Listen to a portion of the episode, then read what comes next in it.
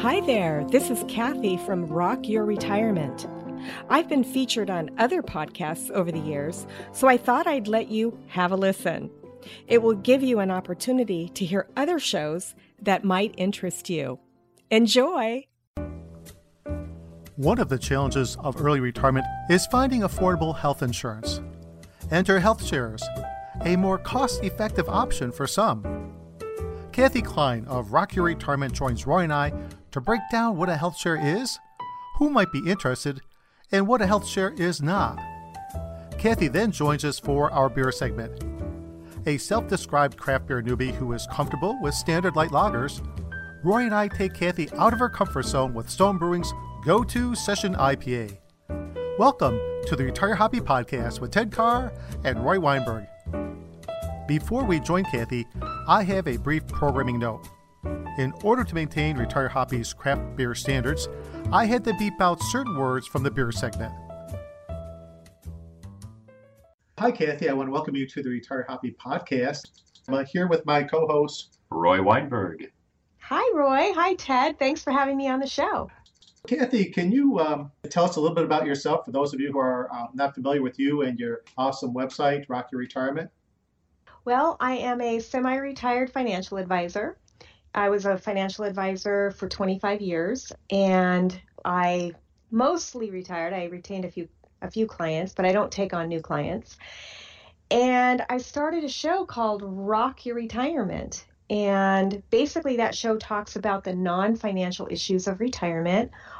And I've been doing that since 2016 and having a grand old time. In our episode with Steve from Think Save Retire, he said, well, we use what's called a health share.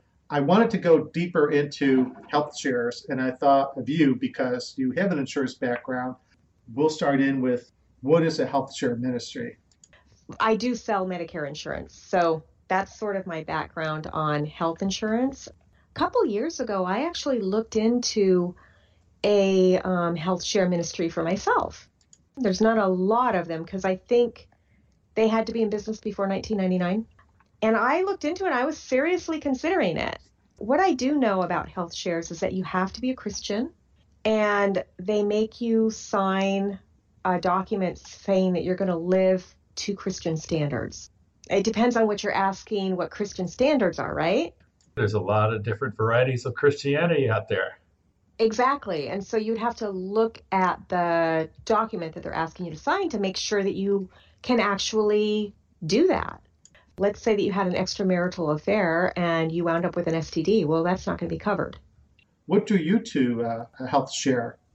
The health care sharing ministries are not insurance. They have different rules than insurance does. So, for example, my I have a condition called dystonia.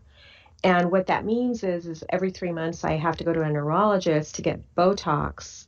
That neurology appointment would not be covered. I didn't look into Liberty. I was looking at the largest one, I believe, in the nation is called MediShare. They have about 250,000 people in their group. And I think the total in the United States for these sharing ministries is about 500,000. So when I was looking, I wanted to use one that was big. You know, I wanted to make sure that they weren't going to go out of business, right? But the fact that my neurology appointments wasn't going to be covered was, you know, was kind of a block for me. And then also I have high cholesterol. So I wasn't 100% sure that if I had a heart attack that it wouldn't be covered. you know? But, you know, life is a pre-existing condition. Well, when you're younger, you don't have them, right? So it's right. Yeah. Well, you think about Steve. He's 30 something. Right. So he's like, yeah, we're healthy. We're looking for affordable insurance this makes a lot of sense because the price comparison between like we get through the exchange and a health share, it's, it's huge. They're not health insurance.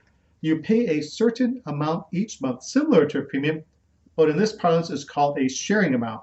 You have an unshared amount or personal responsibility where you can use the HSM to help pay your bills just like a deductible. There are maximum eligibility amounts that determine how much money you can request for individual expenses. HSMs have an additional sharing option that let you contribute money, usually directly, to other members once they've reached this limit to help them with uncovered costs. That's right. So this is how it was going to work when I was looking into it. So I would pay, I think it was it was around $300 a month for me and I currently pay around 500. So it was going to be a significant savings. And then you got to pick the deductibles, which were also significantly less than the deductible that I have now. I'm like, okay, well this looks really good and I'm I happen to be a Christian. And I try to live Christian values, you know, but I'm not perfect. It's my experience that not one person alive is perfect. So I was looking into it, and basically how it works is like this, Ted. Let's say all three of us, Roy, Ted, and I, were all on this sharing plan. And then we've all met our deductibles. And then let's say my $300 a month is going to go towards my insurance, but I can take that $300 and I can put it towards Ted's sleep apnea because every month that my bills are more than what I'm spending, my name, my actual name goes out to 250,000 members, I guess. And then those members have to decide whether or not they're going to pay my individual bill. That's like crowdsourcing almost. Yeah. That's exactly what it is. I don't know that I want my name going out to 250,000 people saying I had a heart attack and I need help with the bills. You're not on any healthcare sharing ministry at all then? No, I'm not. No, I have a regular HMO plan. If you're paying a lot of money for private insurance, and health share is worth looking into if you're if you're relatively young and you're healthy, you don't have a pre-existing condition, and you can uh, sign up for all of the different requirements when it comes to your values and your religion. And That's right. You have to live by their standards. So let's say you're a Christian, but you go to a party and you have one too many drinks and you get into an accident, your bills are not going to be covered. So if you can live to the standards of the Bible, I mean, not all Christians live to the Bible, right? And so just because you call yourself a Christian doesn't mean that you are going to be covered. Uh, another thing about drinking, let's say that you have liver disease. Okay, I don't think that would be covered if it was caused by your drinking. Just want to. That's Mr. Grant, in case you heard I that. heard Yeah. that. That's my bird right now. He's on my lap because he was making a lot of noise right before this the show started. is he covered? Are you covered? No, he's not covered. He he's wearing a poncho though. Do you see that poncho? Yeah. Very nice. So let's summarize. What do you see as the pros of health shares? Cost. What do you see as the uh, con? You're restricted in your lifestyle and and as far as I know, you have to sign off that you're a Christian. Let's say you're Jewish, but you go to synagogue. I don't know that that counts. Wow. Some other things that um, are sort of cons is you can't use a health spending account I didn't realize that. because it's not insurance. There Oh, are right. lifetime limits. Like uh, the, the Liberty Health Share Family Plan costs 449 a month, but there's a 1 million limit per incident or illness. Interesting. Well, I have to tell you that the MediShare does not have lifetime limits. It sounds like the old insurance plans.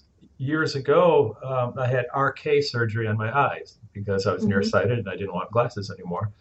And when I had insurance after I retired and stuff, they said, "Well, we won't cover your eyes." I said, "Well, why do I have insurance then?"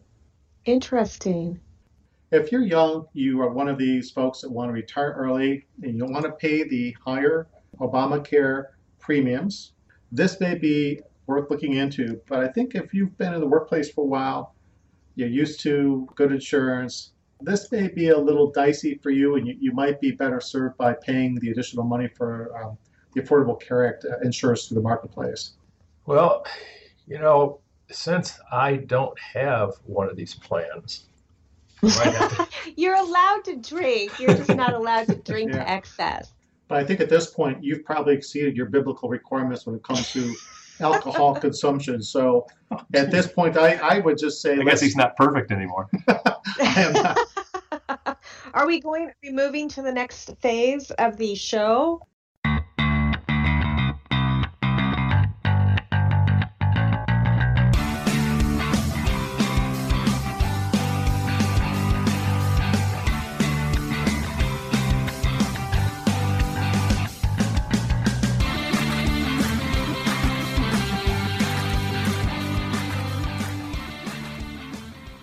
Kathy, our guests always get to choose the beer. Am, am I correct in assuming that you are maybe new to the world of craft beer?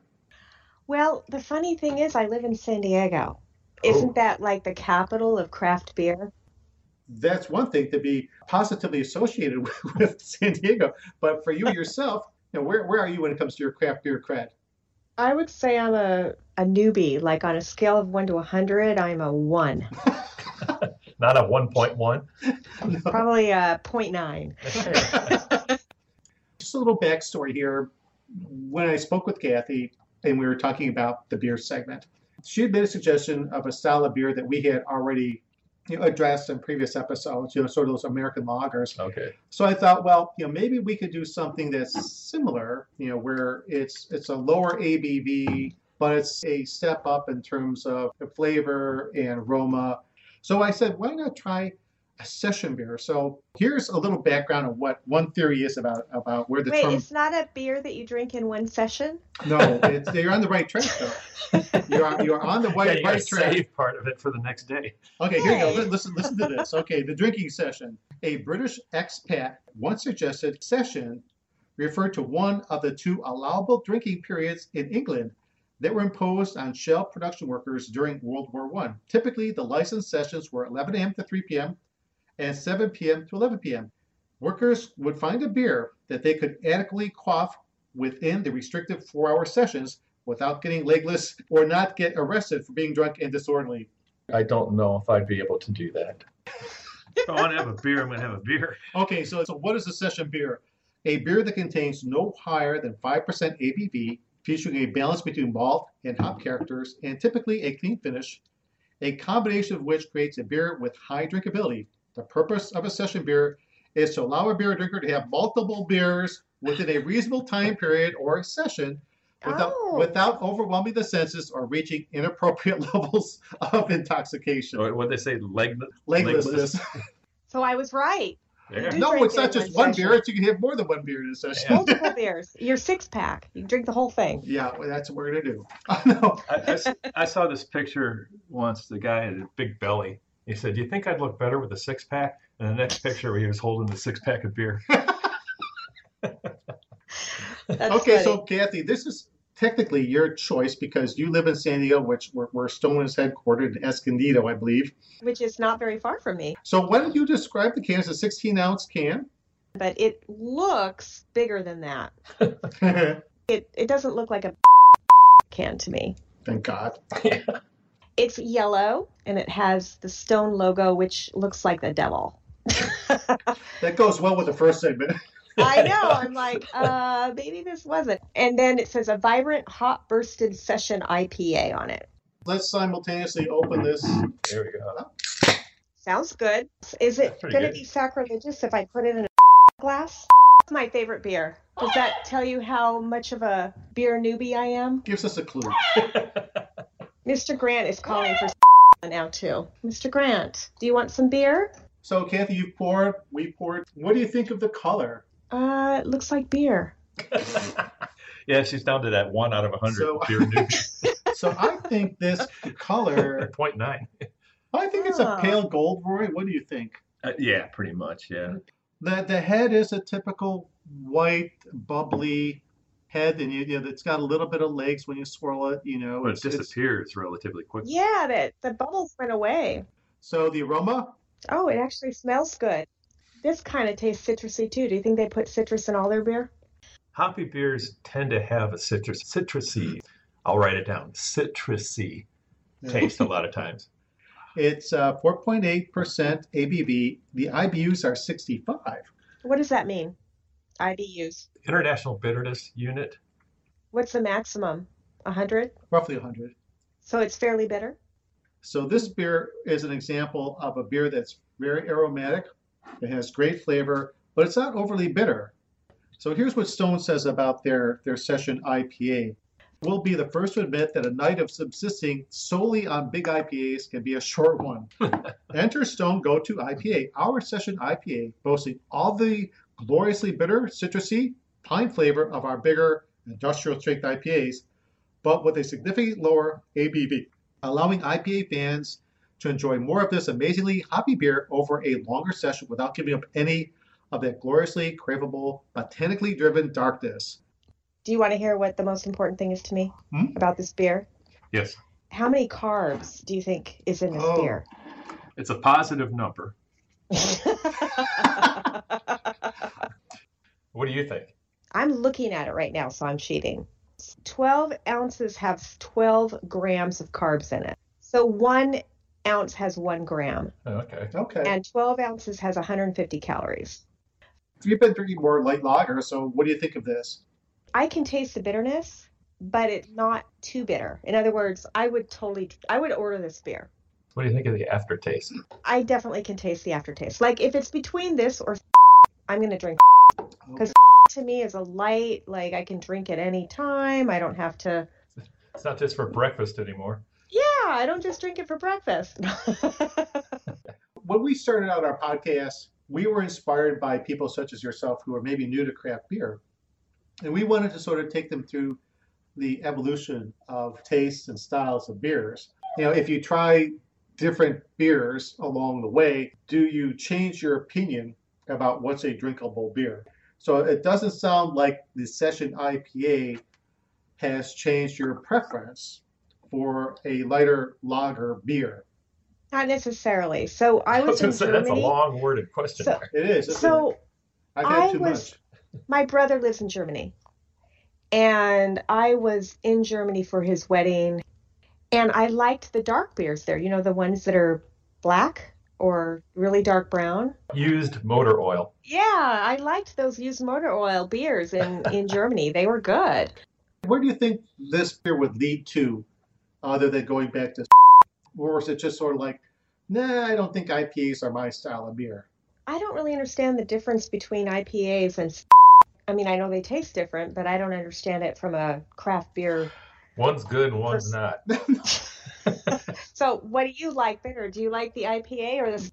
Yeah, I like IPAs. Yeah, Basically, you're saying that I'm drinking with the equ- equivalent of and and absolutely. The typical term for a lager here in the United States is American Mega Swill. mega swill. Okay, well, I would say that if I'm going to drink a beer that's yellow, like this beer, um, my preference would be, but I do like the dark beers occasionally. Okay.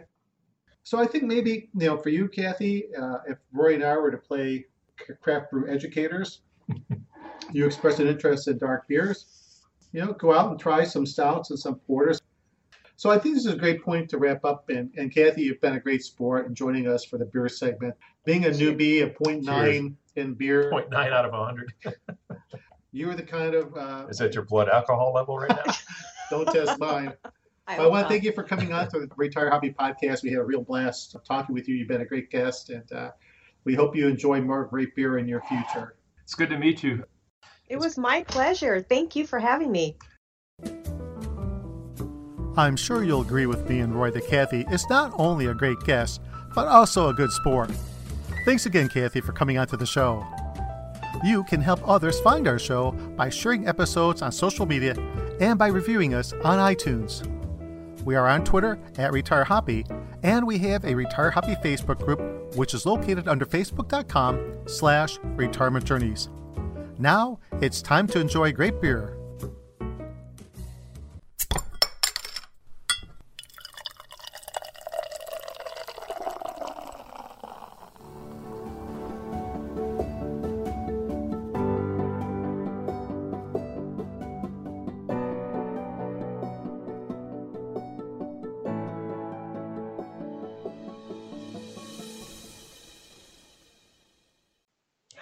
Wait!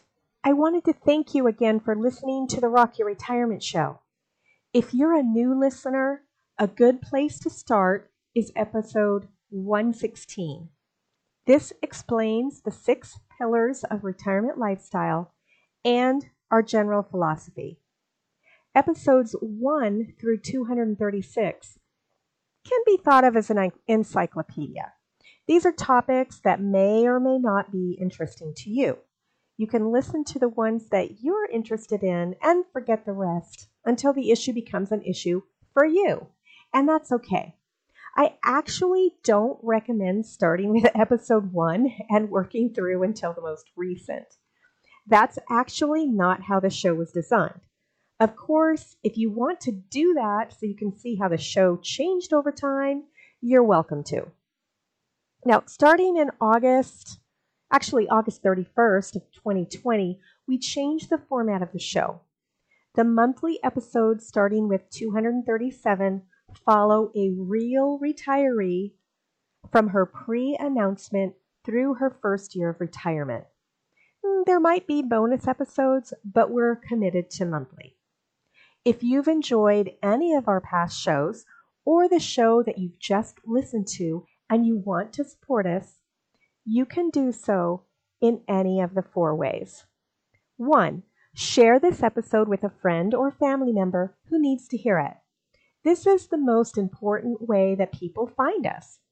Since our audience is typically older, we grow by having our listeners share our episodes with others. Two, subscribe to or follow the show using whatever podcast catcher you're listening on right now. Now, if you're listening on your computer, you can listen on your smartphone by going to Apple Podcasts, Google Play, Stitcher, Podcast Addict, iHeartRadio, Spotify. I mean, I believe on all of them. If you can't find us on the podcast catcher that you'd like to use, send us a note on the website at rockyourretirement.com and we'll make sure that we get on your favorite podcast app. But basically, what you do is you download the app and then you search for the show. And when you find it, you'll hit subscribe. Make sure it's the Rock Your Retirement Show and that you hear my voice when you listen. Um, actually, there were some episodes where Henry Shapiro was a guest. Uh, we, we actually downloaded some of his episodes. So if you hear him, it's probably still the, the same show. There were maybe 34 or 35 episodes back in the beginning that we hosted on our show uh, when he decided to leave podcasting. Number three, how you can support us is by leaving a review. Whatever podcast app you're listening to normally has the option of leaving a review, either a written review saying how great the show is, or just with stars. Five stars is typically the best, and of course, we're shooting for those five star reviews. And if you tell us why you like the show, what you liked about it, it's actually easier for other people to understand what the show's about. A lot of people, when they find our show, they think it's about money. And of course, by now, you know that it's not. Number four, if you'd like to support us financially, of course, we're always appreciative of that. Just go to rockyourretirement.com slash support and it will take you to our page where you can support us financially. Thanks again, and we'll see you next time on Rock Your Retirement. Bye.